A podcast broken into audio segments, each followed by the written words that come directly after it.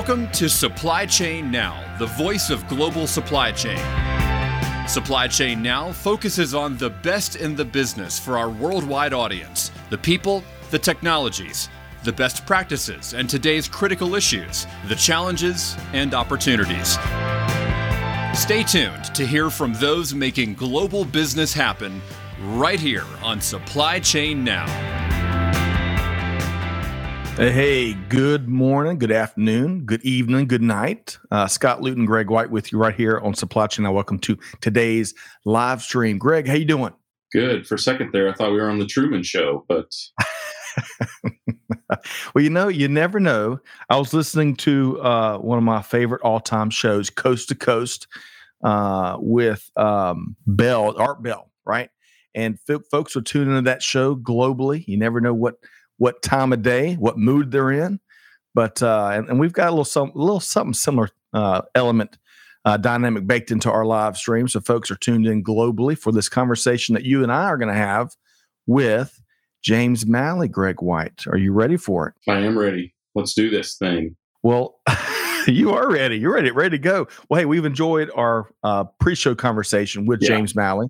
James is with Paccurate, doing some really cool things, especially when it comes to to the technology side of supply chain. So stay tuned for that in about 15 minutes. But uh, beyond James' appearance with us, Greg, it's all about the supply chain buzz. So, what can folks expect every Monday at 12 noon?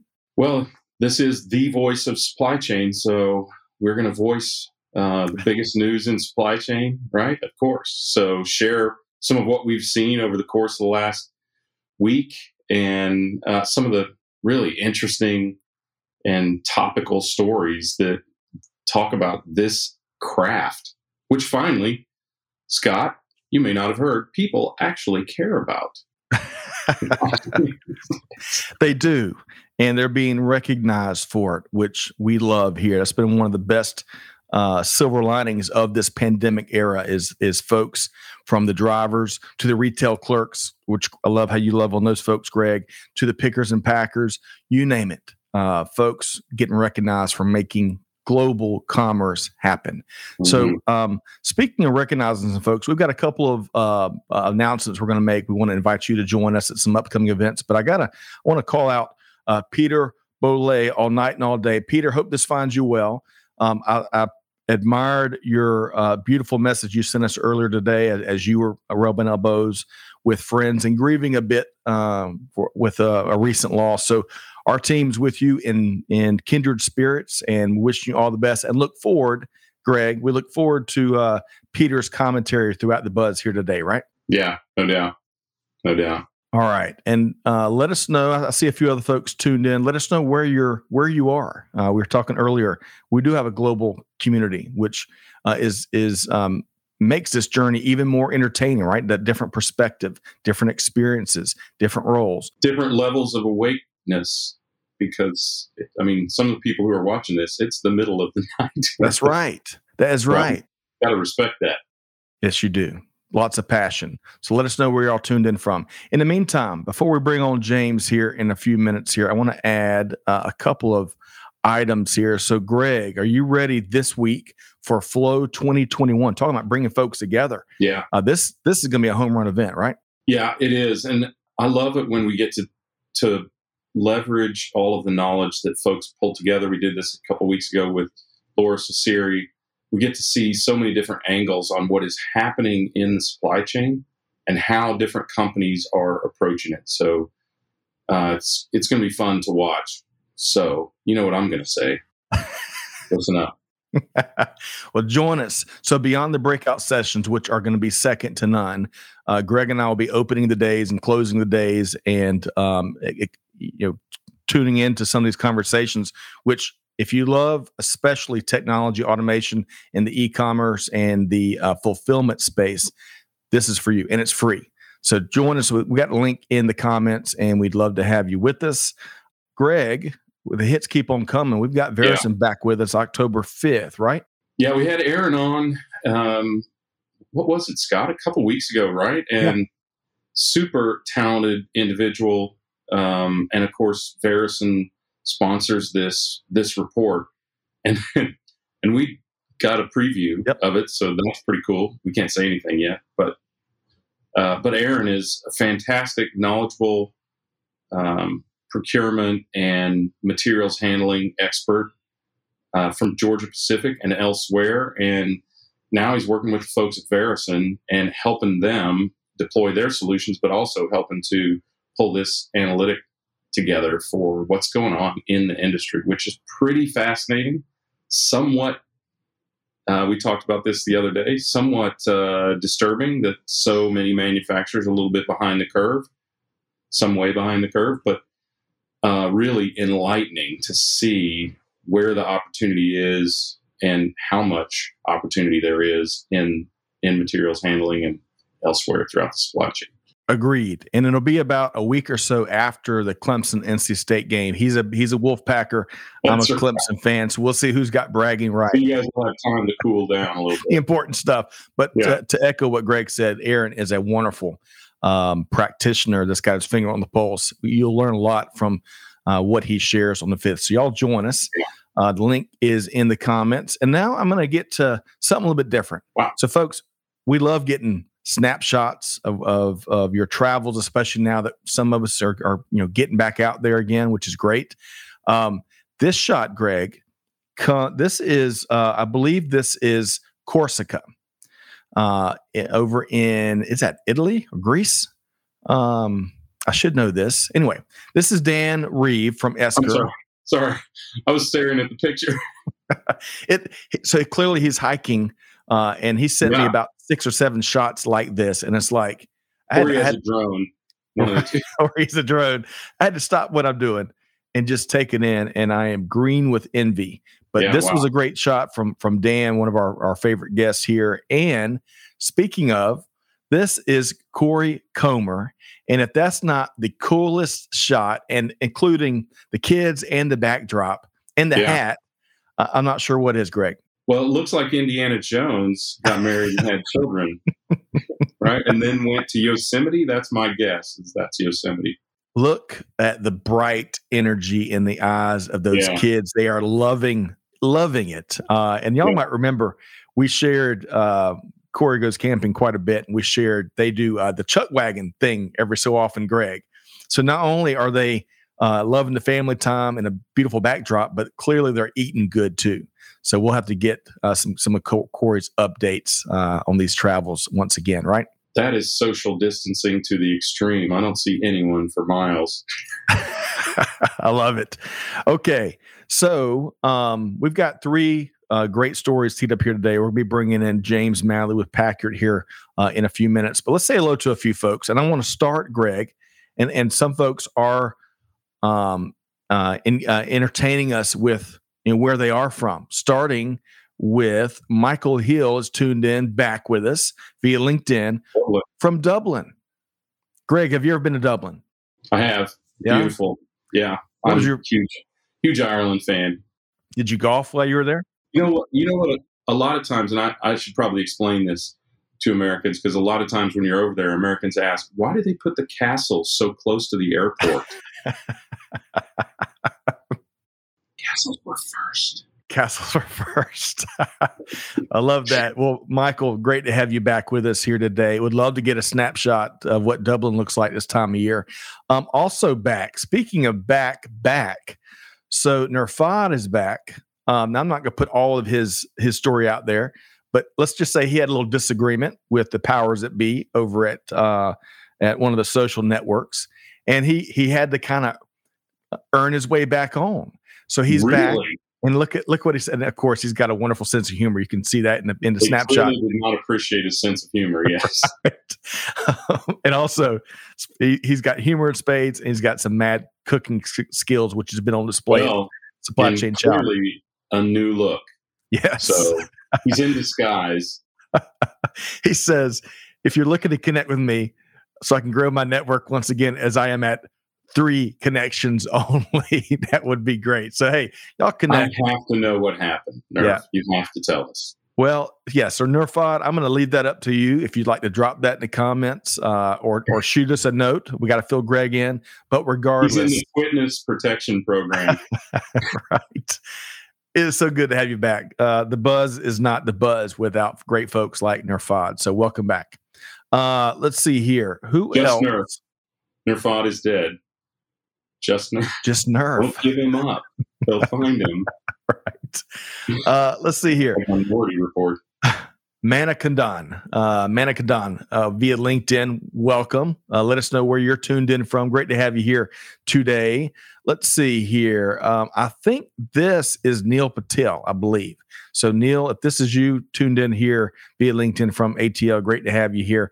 Kareem, LinkedIn by way of Tehran, Iran. How about that? Wow. Kareem, great. That is dedication. Yes. So great to have you here, and um, looking forward to uh, hearing your POV as we chat through some some news of the day here. And actually, I've been I've been corrected. This is Jacqueline. Uh, Jacqueline. So great to have you here with us, Jacqueline.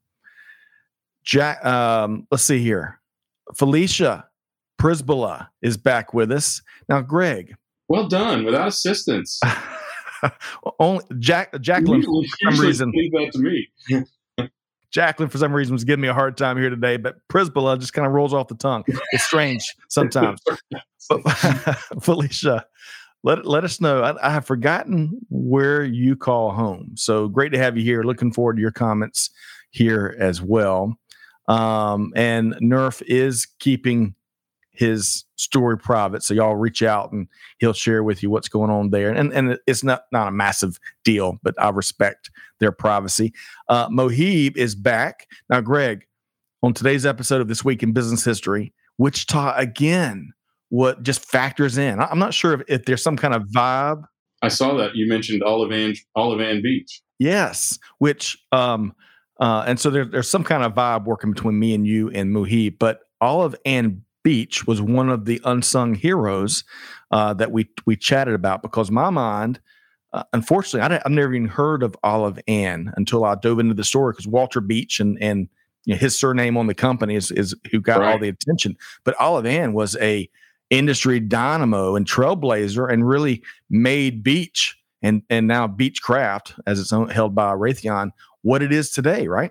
Yeah, yeah, as a matter of fact, she was really prominent in the Wichita area. So we'll have to get some stories from you, my man. Yeah, her mother, her, she, and my grandmother were the member of this old speakeasy called the Cam- Candle Club, which I think still exists there. Okay, and um, it was interesting. It survived.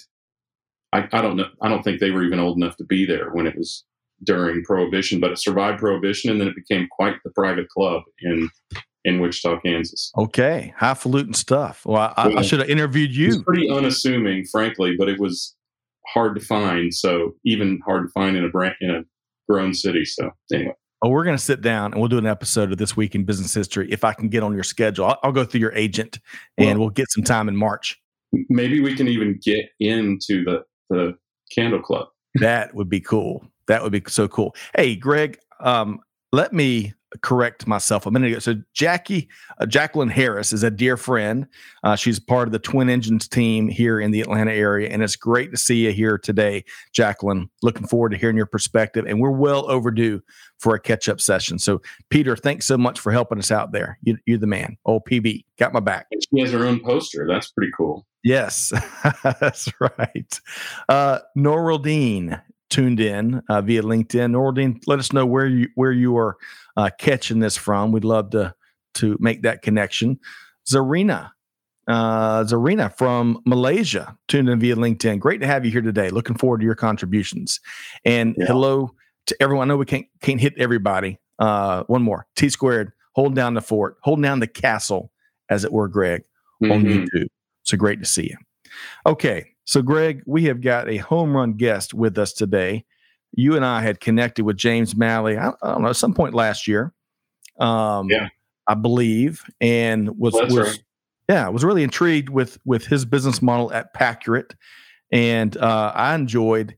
We got reconnected uh, as he chimed in on, on one of your recent um, "Take Your Shot" segments here uh, on Supply Chain Now via our uh, Tequila Sunrise programming And I, you know, it's amazing sometimes how much you can really enjoy the comments that that are kind of interjected into the conversation, especially Greg when they when they have some sense of humor baked in. That's one of my f- favorite parts of these, right? That's right. It is, and um, man, we're coming into that time of year where what James does for a living is even more important than usual.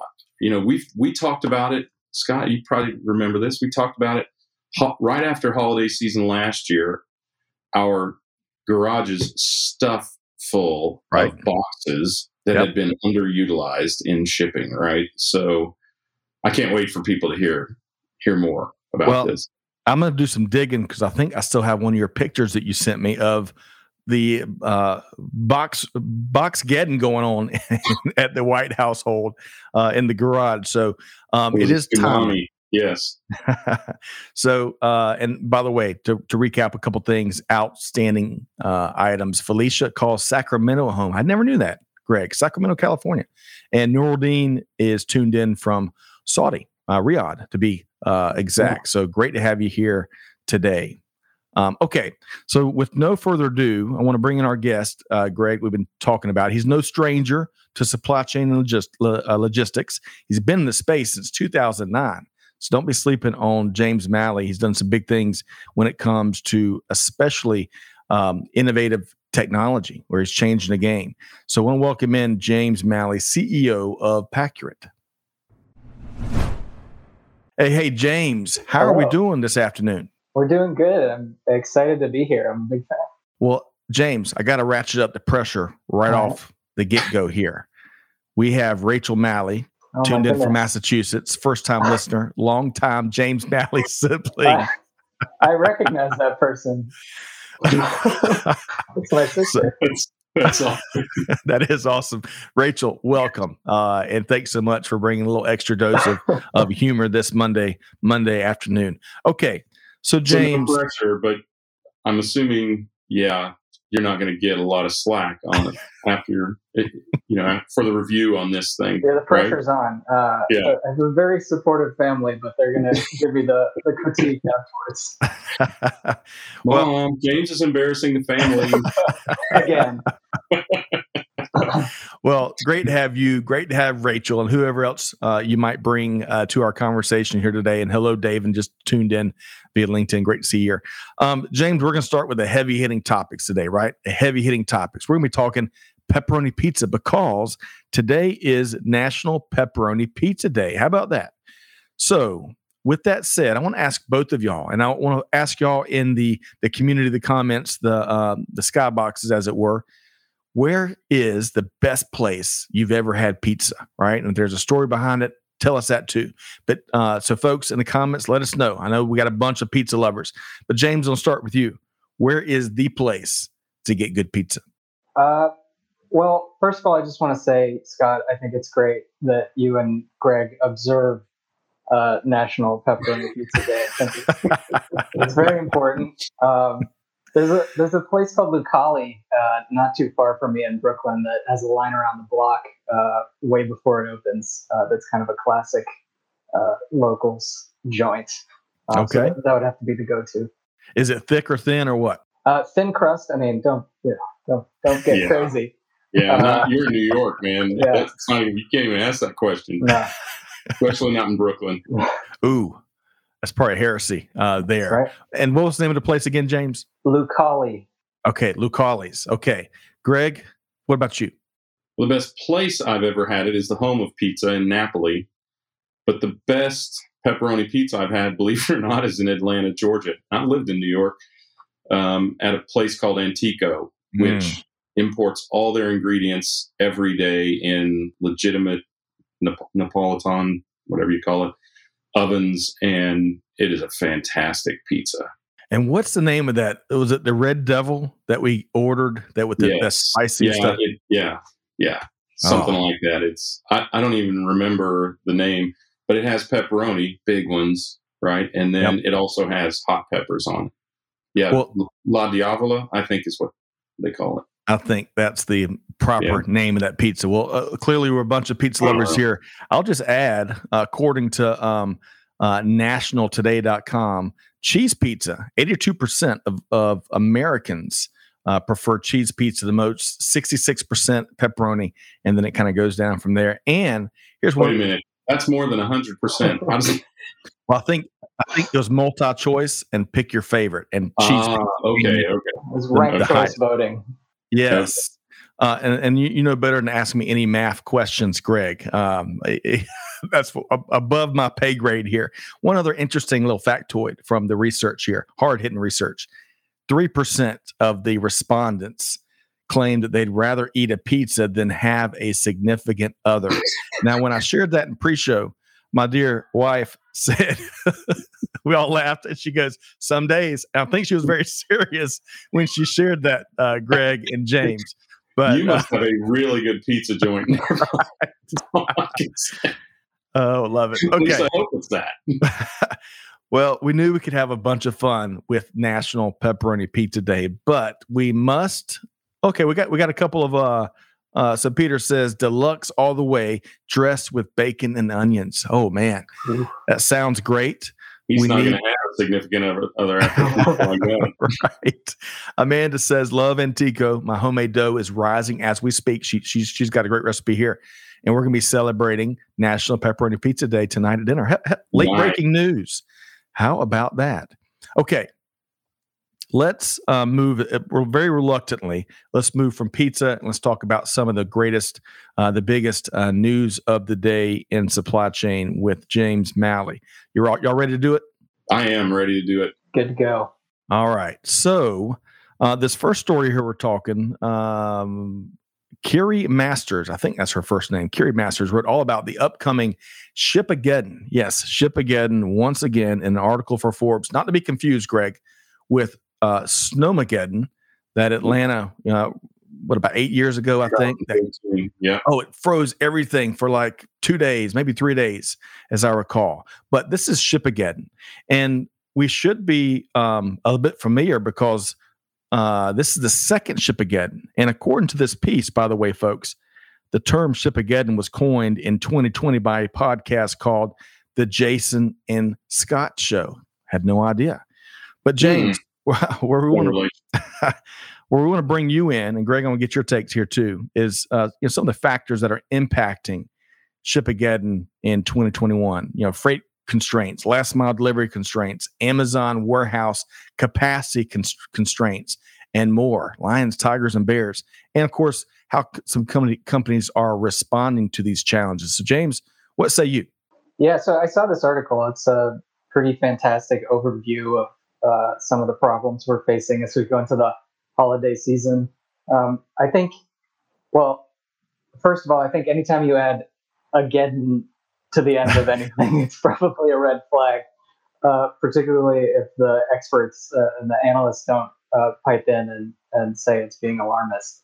Um, so the the article goes through you know, kind of the the uh, container ship side of, of things, and then down through warehouse capacity and last mile. Right. Um, the good news is on the container ship side, uh, there's a little bit of a Deus ex machina uh, available. Uh, the the Biden administration has kind of been pulling the levers um, that are available to them through the DOT, uh, Department of Transportation. Right. Um, so in um, LA, I saw they have the you know the port running 24/7, and they're putting um, you know fees and fines in place to try to keep things moving. Um, so at least there's something a little bit at least we can do there to keep that uh, that line of container ships moving. Yep. Um, on the other side of supply chain, the last mile side, I'm afraid uh, there, there's nobody that can sort of reach down and help us. Um, we we we have a big problem there, especially with the holidays, um, and it's really you know uh, a confluence of factors that have been building for It's like the perfect storm, right? Exactly. Um, it's not just a lack of trucks. It's not. I know you guys in the past have seen you talk about um, the trucker shortage. Um, it's not just personnel. It's you know equipment, warehouses, land. I mean, the carriers are struggling to find land, Mm. uh, which seems like kind of an old timey problem. But um, you know, it's the land where they need those warehouses in order to keep the, right. the packages moving.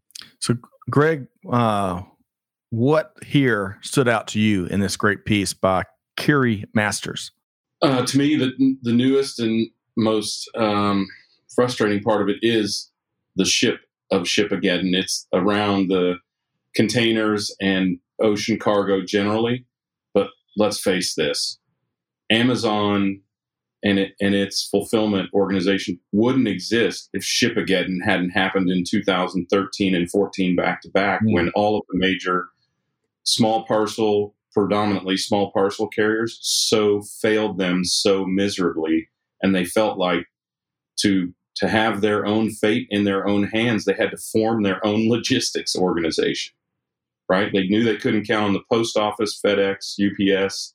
So th- this is really just a continuation, a growing wave of of issues for companies that have run behind the tide of commerce for right. nigh on a decade now. That's what's really, really frustrating. Is this really all started seven years ago, mm. if you think about it that way. And not only are they are the carriers not caught up, they don't appear to be trying to catch up. Instead, they they appear to be trying to be opportunistic, maybe even um, privateering, that's what you want to call it. um, and and the rates just continue to jack up, which yes. we're going to talk about later, right? Instead of uh, my the question I asked last year when we had this grand failure was, can the big parcel carriers even do it? And now I'm asking, do they want to do it? Because right. we had this, we have had the same discussion, virtually the same discussion, two years plus in a row, and um, I don't see much movement on anything but fees. Yes. So, uh, speaking of fees, uh, speaking specifically of containers, one of the things that this article points to is is information by Mike Beckham uh, August 21, 2021, the, the uh, cost per container almost $20,000. But the days of transit has more than doubled since Q3 2019. So not only is it is it costlier, but we're waiting a lot, lot, longer. And of course, there's a shortage the of. Is worse, but at least you're paying more. Right, right. I want to share a couple comments here. Bob points out 70 cargo ships now waiting uh, in the port uh, of LA, which is a record. Uh, Kyle points out, hey, it's been time to gear up inventory in preparation for the holidays. Uh, Greg, yeah. Greg, you've had some messages, messaging around that uh, for sure. Uh, let's see here. Uh, there's lots of comments here. I'll, I'll see if I can share a minute. James, you are um, a lot of folks think you're either a friend's husband or cousin or TV personality. You must have a face that really reminds people of a lot of folks in, in their in their in their Who network. Yeah, James. Yeah. Really? Wow. Uh, I used to get uh, Mark Ruffalo's occasionally. Yeah, um, I can see that. Totally see that. Love but, it. Yeah, I bet you're a better actor though. I've seen Mark. Well, well, you don't turn green when you lose your temper, do you, James? Don't, um, don't oh, I forgot he was in that. All right, so that was his best role because he disappears for like seventy percent of the movie, wow. and somebody else does his role for him. A lot of hate for Mark Ruffalo on today's stream. Wait, he was. Uh, I thought Spotlight. Not as much as Kevin Costner, though. Right. Spotlight was an exceptional movie uh, that he was in uh, from a couple years back. Um, okay. So, um, anything else before we we've got some other uh, a related uh, piece from the sourcing journal that we're going to tackle in just a second. But anything else uh, from both of y'all on this piece in Forbes about Shipageddon? Just to kind of expand on what Greg just said, um, yep. starting to hear stories about you know entire product lines becoming unprofitable. Um, the you know the unit economics just like suddenly stop working when the containers cost you know 300% more so mm. yeah and, and, and i think you know this goes to the point we were talking about around this time last year is is it even viable for the traditional carriers to support um, e-commerce right i mean maybe we need a whole new set of carriers maybe right. i mean it's even conceivable that as james said for some product lines e-commerce isn't practical and will be forced back into the stores to purchase some of those goods because that pooling, right, the law of large numbers, that pooling at stores creates economies of scale that you lose as you try to distribute to every single address on the planet. So uh, there is probably coming a reckoning on economics around, um, you know, around some of these product lines. Mm. And we knew it was coming, James, didn't we? I mean, Seven years. certain products would just become um, too expensive to continue to ship. Absolutely. All right, so let's move from uh, this topic of Shipageddon to this piece from the Sourcing Journal from a few weeks back. So, uh, bad news. I, I love how James threw some good news in there, but we got some more bad news uh, because holiday shipping is going to be a lot more expensive. So, sh- shipping your package up to Aunt Edna up in Idaho, uh, you better break open the wallet for that pa- that that annual package. So, James, talk to us about um, um, this article and and some of what stood out to you in light of these fees that are that are uh, evolving, and they're not going in two directions; they're going just one. It seems. Yeah. First, can I just give a shout out to that stock photo, which may or may not Oh, be chocolate coins? I'm not sure. Uh, excellent. Um, It does look tasty, though, Gold doesn't it? coins, yeah. gold coins, uh, Um, chocolate. Yeah, I, I think you know it's just sort of an extension of the conversation we just had about capacity. Um, you know, FedEx, UPS rates are going up. Um, USPS, actually, if, if you guys don't mind, I can read this quote Yeah. from USPS. Uh, they said uh, the seasonal adjustment will bring bring prices for the postal services, commercial and retail customers in line with competitive practices Mm. which is kind of a frightening uh, thing to hear if you're a retailer and you've taken the you know the age uh, time tested strategy of uh, relying on the post office to kind of uh, save on shipping costs. So that's a problem. Um, the only other thing I'd, I'd call out is that capacity isn't the only, and I guess I think the argument could be made. It's not the biggest driver of these costs. I think it's actually uh, the fact that traditionally um, B2B shipping made up the bulk of profit for the big carriers. And now you've got e commerce. You know, we've all heard the stat of it growing three years and three months through the pandemic. Um, that mix of B2C and B2C, uh, B shipments is shifting and quickly. Yeah. Um, so I think even if we had all the capacity in the world, um, the prices would keep would would be going up, and I think that's bad news for retailers that are just sort of hoping this whole thing blows over uh, because it's tied to larger forces, and they need to start really uh, looking it in the face. in My. Mm. Greg, your take. I'm I'm I feel the same empathy for all the rest of us who are consumers because you know the retailers are really the advocate for consumers. They have to be. They're on the front lines. They're the one who take the virtual bullet when someone gets peeved about what something costs or how long it takes to deliver or um, you know what shipment um, add-ons get added to an order. Um, I, I really think it, it's it is becoming a kind of us against them thing. It's the retailers and consumers against virtually everyone else. Some of whom are inept. Many manufacturers are incapable of producing on, or, or shipping any faster. Some carriers are likewise inept, and others are opportunistic. And um, you know, in the end, as I always tell our our community, vote with your wallet.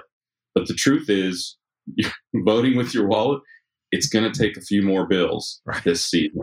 That's right. It just is. I mean, we've been we've been pretending that this inflation isn't real. We've been, been pretending that it's transitory. I think is what the administration has been calling it. If You noticed over the last three or four months, months that word has fallen out of their vernacular. So I think we can accept that this this inflation is real at least for now, and and you can see the disappointment. The market dropped 500 points within moments of opening today. So the re- reality of inflation setting in, of this opportunistic or manipulated or twisted, otherwise inefficient market, is really, really starting to hit home, and it's going to hit home right about the holidays. Mm. Do your shopping now, people, while you still can afford to. Absolutely. Uh, I got to share this comment here. So I think this is Amani, I believe. how can we help best as brokers and carriers during the holiday season that's coming? Bob says, invest in Advil and Rolaids because uh, this If, it, at least you can get those. it reminds me of the phrase um, this too shall pass.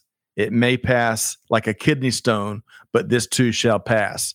Um, and hey as long as we got smart folks like james malley and the Paccurate team help us helping us to navigate these crazy times that's a good thing too. Um, Well, so that that may be one of our few hopes is creating efficiency from the supply from the end of the supply chain where the consumers are back. Save yourself by doing things like I mean it hurts, but adhering to a scheduled shipping day or pooling orders or whatever you have to do. Uh, You know, we've kind of forgotten the core economics of supply chain when we used to pool orders. We used to wait a couple extra Mm. days, right? LTL is a great less than truckload shipping is a great example of that. Right? You take you take two half truckloads, you put them together in a depot and you make a full truckload, then you drive to the Reno distribution center. I think it's a hard a hard pitch to consumers, um, harder than you know recycle this can because I could see it. But uh, even though supply chain's been more in the news, it's hard to like convey uh, the sort of sustainability problems with what we're doing. Right now. You know what's been interesting? It's funny you say that because you're right. It is precise. It is very difficult to convey. What's interesting for me, and I'm going to confess this, and then I'm going to, I'm going to, I'm going to take the bullet. Probably going to give the bullet to myself. Uh, when I order something on Amazon that I re- order repeatedly, yes, I did say order on Amazon. Um, what I like to see is what I paid for it last time, and what I hate to see is how much I'm paying for it this time for the convenience the convenient method by which it was delivered last time. And it's starting to shape how I change how I order things, how I do pool orders. Wednesday is my Amazon day. So if you ever want to come steal stuff off my front porch, Wednesday is the day to do it. Um, so, um, um, but yeah, I mean, I think ultimately follow the money, right? If Woodward and Bernstein ever said anything intelligent, or I guess it wasn't them, it was their source follow the money because ultimately if nothing else causes us to change our behavior as, as consumers cost will Mm. so excellent point i thought you were going to reference the old 80s commercial where the dude's walking up the stairs and he goes we earn money the old fashioned way we earn it i don't know if you remember that that uh, yeah, trait uh, ef hutton but the truth is ef hutton really did earn money the old fashioned way he inherited it Okay. So, all right. So, James, we're going a little bit off the beaten path here today. I, I do want to share. Uh, Peter says, uh, lead the way with scheduled consolidated shipping services. T squared says, looks like forward buying is going to be the trend. Uh, but any other comments here around our um, our article, including the the chocolate, the delicious chocolate coins uh, from Sourcing Journal? I got, I got nothing except to say, you know, if you're a retailer, you know, the kind of prevailing wisdom is to seek uh, alternative carriers um, as soon as possible if you haven't already. Um, and there are plenty of them there are Right. tons. James, that's an excellent point It's a- i mean It's a finite resource uh, in many ways because we've already seen some regional carriers having to uh, stop taking new customers, which is also a little bit frightening. Um, but it's certainly Yeah. still the preferred method. That's an excellent point. Yeah. It- That is an excellent point. Preparation is really the key in this market because it's not it's not going to get better. It may shift. The badness may shift, but it's not going to get better for some time. Um, clearly, yes, and and so, and, and there are some retailers. I can't believe I'm going to say this, Scott. Macy's prepared more than adequately for the holiday season. Best Buy, who you'd expect, of course. Tractor Supply, of course, another company with a great supply chain, and others that that essentially added lead time, counting on these issues right. right? And that's, you know, again, I will say this is not necessarily a cost minimization discipline supply chain. It is a risk balancing discipline. And you don't have any cost if you can't buy anything. Sorry, gang. That's about my car warranty again. Um, you don't have any risk if you can't buy anything Right. but you also don't have any sales. So um, you shared a lot there, uh, and and, That was and Edna, by the way. oh, was from- it? Yeah, apparently she lives in South Dakota, not Idaho. Where's my socks? Where's my socks? Um, okay, so James, I wish we had three or four hours with you here today. There's a ton of things we could we could dive into. I want I want to share a couple of comments here. Uh, we got people thinking. Uh, Peter says when E.F. Hutton speaks, people listen. And T Squared says that was Smith Barney with that slogan. Ah, And- Smith Barney. Yeah, Okay. Morgan Stanley, I guess, bought Smith Barney. That sounds right, T Squared. That sounds right. Um, Also inherited. yeah. so, all right. So, James, we're going to uh, tackle, I think, uh, a much easier, uh, at least more interesting and fun topic. And that is this notion of uh, a, a really neat three way uh, tech uh, technology collaboration where Walmart, Ford, and Argo AI are getting together on autonomous delivery in three cities. And that would be Miami, Washington, D.C., and Austin. Now, autonomous delivery has been in the works, it feels like forever, right? Forever since we invented the forward pass in football. However, um, this evidently this this project here has got some juice. So, what sticks out to you in this uh, great, you know, supply chain dive is one of our favorites here. This was, um, uh, let's see here, who wrote this this time? Max Garland uh, with supply chain dive. What was some of your favorite parts of this uh, this news here? Well, in general, as a Brooklynite, um, I'm excited to see any future wherein there's no big, uh, you know, carrier trucks double parked on my street. Uh, so Yeah. on a, on a visceral level, uh, that's why I'm excited about it. But um, in terms of you know last mile delivery, I think it's just very exciting, um, and there's a ton of opportunities for big retailers uh, to work with startups and on the other end, if you're a, a budding entrepreneur or engineer listening, um, there's a tremendous amount of opportunity for you to start um, AI driven or machine learning driven uh, applications in the supply chain space. This is a very visible one because you know you may have to go down to the end of your block and open the door and take the stuff out and send it on its way. Uh, but there's you know uh, things in in the 3PL space, like Stord is a pretty famous example of uh, you know innovation. Just anointed uh, unicorn status, by the way. Absolutely. Um, so, uh, and there's a ton of, uh, as evidenced by them, there's a ton of venture capital floating into uh, supply chain tech right now. So Yeah. these are the kinds of things, maybe less flashy things uh, you, you, you could look at in the space because, um, unfortunately, as as much of a, a fan as I am of supply chain, um, you know, the industry, it is an incredibly wasteful um, Mm. thing, um, unfortunately, even though it's full of uh, people that spend their whole lives trying to make it more efficient. Um, so, so there's a ton of opportunity for creating value and making it more sustainable. If there's any anybody out there looking for a project. Love that. And um, yeah, I love how you're kind of speaking to not only lots of opportunity, uh, but practical application of technology. Everybody and their brother has uh, has Greg put put their uh, the the acronym AI in a headlock, and they're they're smack they're slapping that label on everything uh, out in the market. But Greg, whether it's this or whether it's uh, the opportunities that James talking about, or even a bigger picture, what what what uh, what's between your ears right now? Well, this I love to see because Ford has made a big push into electric vehicles. They have the um, E Mach E, which I will re- forever refuse to call a Mustang, by the way, but um, but they have they, they have some really quality electric vehicles. You combine electric vehicles with autonomous driving with um, this kind of efficiency for the retailers, like we were talking about before, James. This is this is our side. This is the consumer side. This is the retail side. This is what our side is up to in trying to create efficiencies and and level the distribution playing field in terms of retail. So um, I love seeing this. You know, there uh, autonomous is inevitable. There are going to be all sorts of types of autonomous, but I mean, let's you know we we talk about this all the time, Scott. This labor shortage RE drivers is not it's not temporary. It, you know, their autonomous will be over the road eventually. We don't know when exactly. I think we we love to sort of pretend like it could never happen, like we're John Henry, right? no one could ever drive those drive those stakes faster than I could.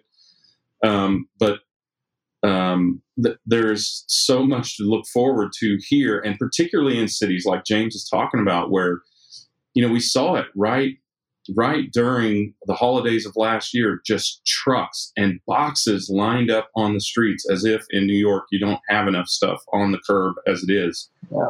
Right. There's an opportunity here right. to have it be a little bit more focused and targeted and to enable the everyday retailer, right? If Walmart can do it, then the everyday re- retailer can rely on these kind of deliveries. And it's already starting to happen. There are already small companies leveraging these delivery services so that you can get Main Street or in, in the UK, High Street delivery, right? Store delivery. It doesn't have to be from Macy's or Walmart or, or Tesco or Harrods or, or wherever. So um, there's, you know, there's great reason for, um, I don't know, enthusiasm mm, here, optimism. right? High, yeah, high Street, huh? High Street. That's a that's a an English thing. How about that? Uh, yeah, I love it. Learn and it's it, is often a high street in the city. All right. So James, um, so so I like how we kind of wrap it on some good news here, right? Uh, with this this uh, collaboration project between uh, Ford, uh, Argo AI, and Walmart. But let's change gears as, as our your appearance here with us is is uh, coming around the, the final turn here speaking of good news, Paccurate has been on the move. Now, James, uh, Greg, we we've come to know James a little better here, and he's a pretty humble individual. Uh, but on the Paccurate website, something got my attention. Uh, my kids, my kids aren't into model trains, but I think it's fascinating. I've had business partners have like garages full of, of like a, a, a city that New York City would be jealous of. Just kind of different scale. But here it says Rick, is it Jimerith? James? So, so, he's the CIO of Lionel, uh, which is the train in that whole industry. He says, quote, the cost to value ratio is off the charts. I've never seen anything like it, end quote. And he's talking about Paccurate. So two questions for you, James. First off, refresh our memory and our, and our community member uh, a memory of, of what you do. And then what's the latest? What's going on with the, the Paccurate team? Sure, sure. Uh, yeah, so Paccurate, um, it provides uh, cartonization AI. Sorry to use a term that Greg may uh, object to, but uh, cartonization AI for uh, shippers. So they, in, in, real time in the warehouse, they send our uh, servers a message. We send one back that has a picture of how they should pack things most efficiently.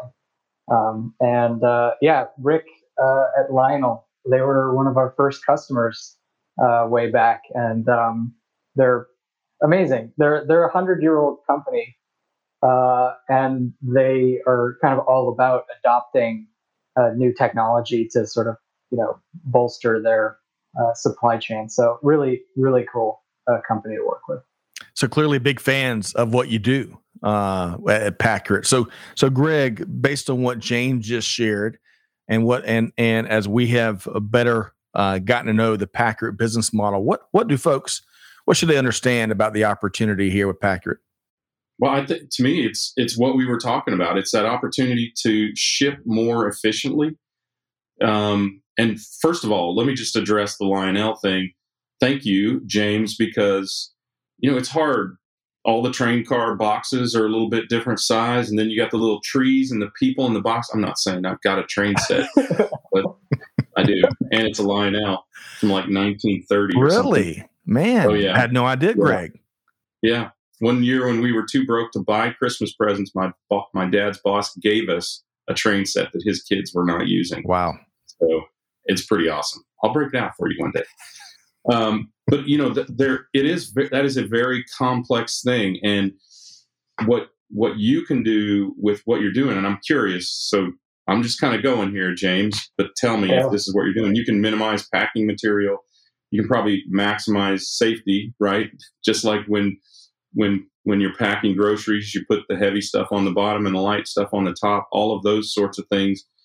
Um, what I mean, when the ROI or whatever you want to call it that Lionel's so excited about. Tell me about what their world was like before, mm and and now that you guys are doing it what what really changed for them if you think about it from a physical perspective standpoint. Sure, sure, yeah. So um, Lionel's kind of like um, they're they're like a whole category of retailers where their holiday season is just bonkers. Uh, I'll put it that way.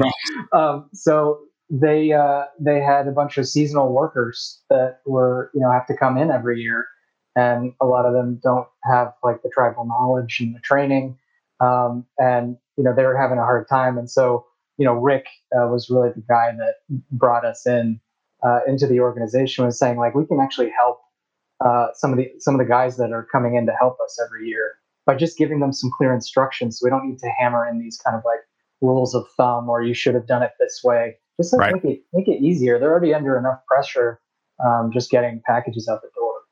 Um, but you mentioned uh, damage.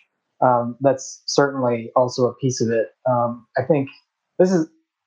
I'm kind of a nerd for uh, tweaking something, sm- you know, seemingly small, and then seeing how it ripples through the supply chain. Uh, damage reduction is crazy. Uh, if you can measure it end to end, um, it is so wasteful to improperly pack stuff.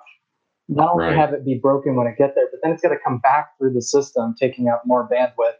Um, so, so that's a that's sort of a, a point of of, uh, of of benefit as well. So I got to tell you, we just got back from the beach, and I am pretty good. At, it's kind of reverse Jenga. I'm pretty good at packing the vehicle, going, "Oh, that's going to fit there perfectly." So I love what you guys are doing here, and um, and I also love the the impact that it has. Right, of course, it you know there's there's the circular economy impact, which of course impacts carbon and all of, all of the other things, but the the point that you made of getting the goods there, getting them there efficiently with as as minimal materials as possible and as safely as possible. That's a good thing on every single level. People get what they want, and especially this season when they're probably going to get it just barely in time. They can't afford to have the stuff broken and be sent back. And of course, anything you buy from Lionel is it's very valuable. Top Right. shelf. Yeah, Yes, it is very, very valuable product, and sometimes it's also very rare, so it can be difficult to replace. Um, for sure. but I, I, I love the sort of solving the Rubik's cube for people, right? I mean, it's essen- essentially what you give the packer is directions that say this box goes in this corner Right. on the lower side of the box, and that one goes next to it, and that kind of thing. Yeah, we, we also factor in sort of external costs that you might not, you know, normally think about if you're a, a picker or a packer. So um, negotiated rate tables affect when it makes sense to consolidate a package or break it into multiple boxes. Oh, Um, yeah, so of we- course, because if it's bigger and heavier, it might hit a It might it might hit a um, threshold for um, I'm sorry, whatever extra fee, right? Yeah, I, well, it, it gets really weird sometimes where you know Paccurate will choose to incur that fee if it just so happens that the alternate box configuration is slightly more expensive or you know whatever. So there's there's a lot of this is like an example, our example of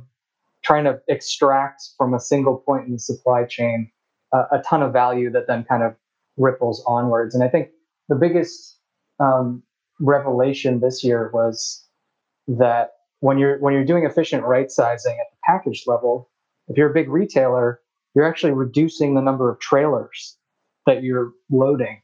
Um, Right. So that couldn't be a more important time to try to reduce your uh, your trailer usage.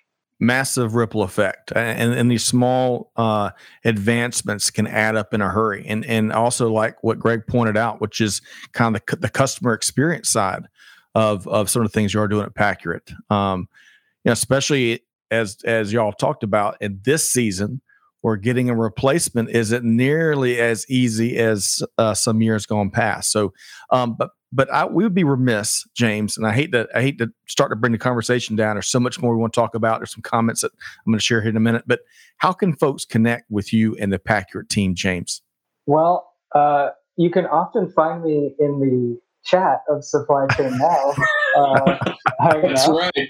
That's right. making uh, snarky comments at Craig and Scott. Um, but my uh, my LinkedIn's open, so please uh, send me a message, um, even if you just want to talk about uh, cartonization math or you know material sustainability, whatever it is. I'm I'm we're game. Love it. Hey, Go ahead, Before Frank. we cut loose, can we just? I just want. I'm sorry. This you've really got me now. Yeah, um, but I, I'm curious.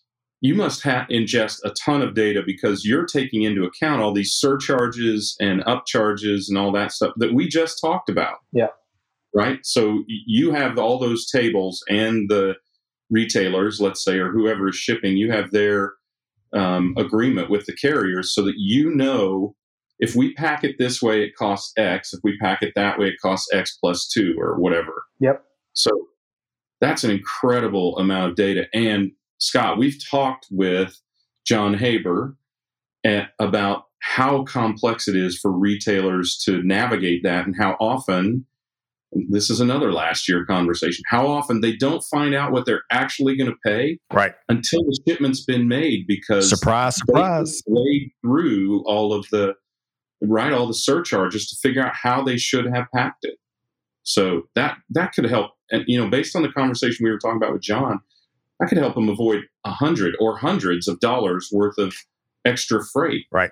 by packing it right by knowing that in advance The savings, huge. wh- whether you're working with a Paccurate or trying to figure out these things on your own, you can make some dramatic, uh, or some small choices can have dramatic impact for sure. Right. So Hmm. um, now we're, we're headed into the holiday season, so it's going to be everything's code locked. It's a good time to let you know the the supply chain side do its thing. You can look at some of this technology and uh, you know start trying some stuff out. So code lock yeah. I haven't heard that in a while, James. It's good to hear. Lock and load. All right. So, uh, James, really appreciate your time here today. It's great to reconnect with you. Keep the comments. You, you call them snarky. I don't think they're snarky. I think they're uh, they're all, they're- they're savvy, Witty. but they're also Yeah. humorous. Did you say Uh, and- sassy or savvy? No, savvy, savvy. Two D's. oh Mm. goodness, James.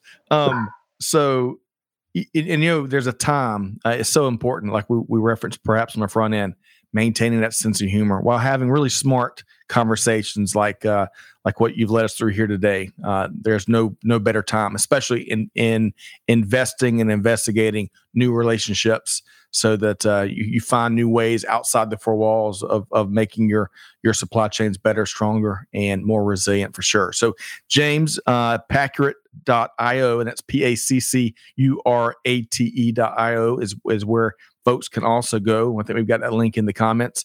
Big thanks to James Malley here today. Thanks so much for joining us, James. Thank you. Have See you, a great James. rest of your week. All right, you too. All right. James is is I tell you, he's like um cool as the other side of the pillow, just just There you go. smooth and steady. And I, I'd like to uh I bet we could put out lots of fires by having old James Malley on the team with us, huh? No doubt. Well, uh, prevent them. It sounds like. I Oh, mean, even better, yeah. I wanted to ask him before he jumped off, where'd they come up with Paccurate, and could it be a more apropos name than what they're doing? Right? Well, so see, we'll see if he can drop that in the comments, perhaps. If it, yeah. Right. his yeah. agent may have him already to his next interview, but we'll see if he responds. Uh, a couple of comments here. So Michael Hill, going back to that last story we, we tackled, raises a great question. Who's looking into protection against weapon, weaponization of autonomous systems, AI, and drones? Excellent question, right? Yeah, Michael. I'd tell you, but then I. Well, you know. John, hey, appreciate your feedback. Who knew? He says supply chain conversations could be this fun. Hey, we we like. We did. That's right. Now you do too. we we try to keep them uh you know keep them frank and forthright but also not taking ourselves Yeah. too seriously which is good for industry. So john appreciate your feedback here today. Um let's see here. Now now mohib mohib has a great observation. If you got if y'all go back i don't know if i can go back to my um yeah here we go. So if you notice there are seats in that car and mohib says hey ford uh, why do those autonomous food delivery vehicles need passenger seats? We're already converting passenger planes to cargo planes. Ford, you can make them even more economic and sustainable. I Yeah. hope. How about that? and they will. I mean, um, I think it is Amsterdam where they have autonomous not exactly taxis. Yep. They're, they're kind of run on a route, but they're a van where you kind of sit around. Yeah, they will Definitely. eventually do that. James. You know, the, the difficulty with the U.S. has been adoption of these kind of technologies. We love our right. driving here in the U.S. Right? No one's going to so. take our Ford Broncos from us. Uh, so James on the tarmac in the Learjet had a minute to respond. He says, "Paccurate, the name is a greater achievement than the technology itself." I got, you know, that's not a lie, and and in in some case that some cases that is much much more difficult than building the tech the technology is representing it appropriately so people right. get it, and it's easy to get Paccurate. We know what they do by their name. That's really rolls right off the tongue. We love it. Y'all check it out at paccurate.io. Now, speaking of a plane and tarmacs and uh, Miami, Greg, you and I and some members of our team are going to be down in Miami starting on Sunday as Connections yeah. 2021 gets cranking. And Greg, I'll give you uh, the tagline here. What, what, what have you been uh, running with? Uh, Miami. Yeah. Oh, come on, now. come on. That, you, you enough said. I, what have I been doing? Learn, Sorry. network, oh. grow, network, Miami. Grow, Miami. That's right. you know, uh, I'm sorry. It was a really right. good weekend. That's Scott, right. So, um, we yeah. had missed our opportunity as part of that event. And, and, again, it's Omnia Partners Connections 2021 to tie in a Golden yeah. Girls promo theme with over the last couple months. We completely missed that opportunity, Greg. How could you let us miss that? Why Golden Girls? Why Golden Girls? That uh, Miami was the setting of the all their hijinks. Oh, oh, yeah. that's right. That's right. They were retired. They were all retired. Okay, got it. all right. Yeah. Well, folks, hope you you see a different side of Miami than I do. Rose, uh, Rose. Uh, I'm thinking the cast members for the Golden Girls, Greg. Yeah. Um, so, folks, hopefully, y'all have enjoyed this conversation we've had. This lighthearted, lighthearted, but frank conversation we've had with James Malley with Paccurate. Uh, I feel like I am smarter after spending the last hour with uh, James for sure. Greg, I'll give you the last thought, and then we're going to sign off here today. I can just visualize what's going on there with the boxes that that Paccurate is imagining. I'm, I bet a lot of people are envisioning kind of a minority report type thing, right? It's this box yep. goes here and then that and there, and and that while that's a really cool part of it, I think as important is navigating all of this complexity that we just talked about at the beginning of this show and that we talked about this time last year to help companies really take control, right? Take control of their sustainability initiatives, obviously their freight costs, their ability to deliver effectively to the consumer and be on our side.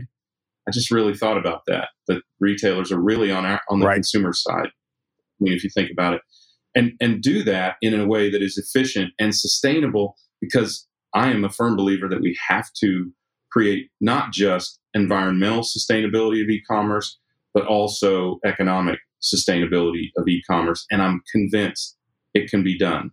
I'm 100% convinced to the point James made, which I, I would echo. It may not be able to be done by the carriers that exist today, or at least not solely by them, but, but like other companies like Stord and Bringg and others who are handling last mile and edge distribution various and sundry other techniques. I believe that we can make this efficient to allow people to buy where they want. Agreed.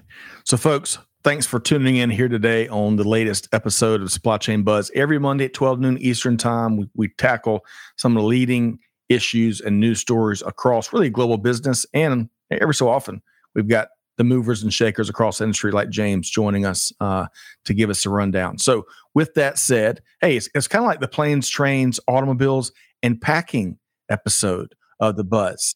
Uh, you never know what you're going to get. What's that, Greg? I said you're uh, right. But, you know, um, but hey, folks, make sure you connect with James. Make sure you connect with uh, Nurfad. Uh, he he just mentioned how folks are already reaching out, which yeah. is wonderful. Uh, but most importantly, whatever you do, whatever you do, if you heard one message here today, make sure you do good, you give forward, and you be the change. Be the change. Industry needs plenty of it. And with that said, we see you next time right back here on Supply Chain Now. Thanks, everybody. Thanks for being a part of our Supply Chain Now community. Check out all of our programming at supplychainnow.com and make sure you subscribe to Supply Chain Now anywhere you listen to podcasts. And follow us on Facebook, LinkedIn, Twitter, and Instagram. See you next time on Supply Chain Now.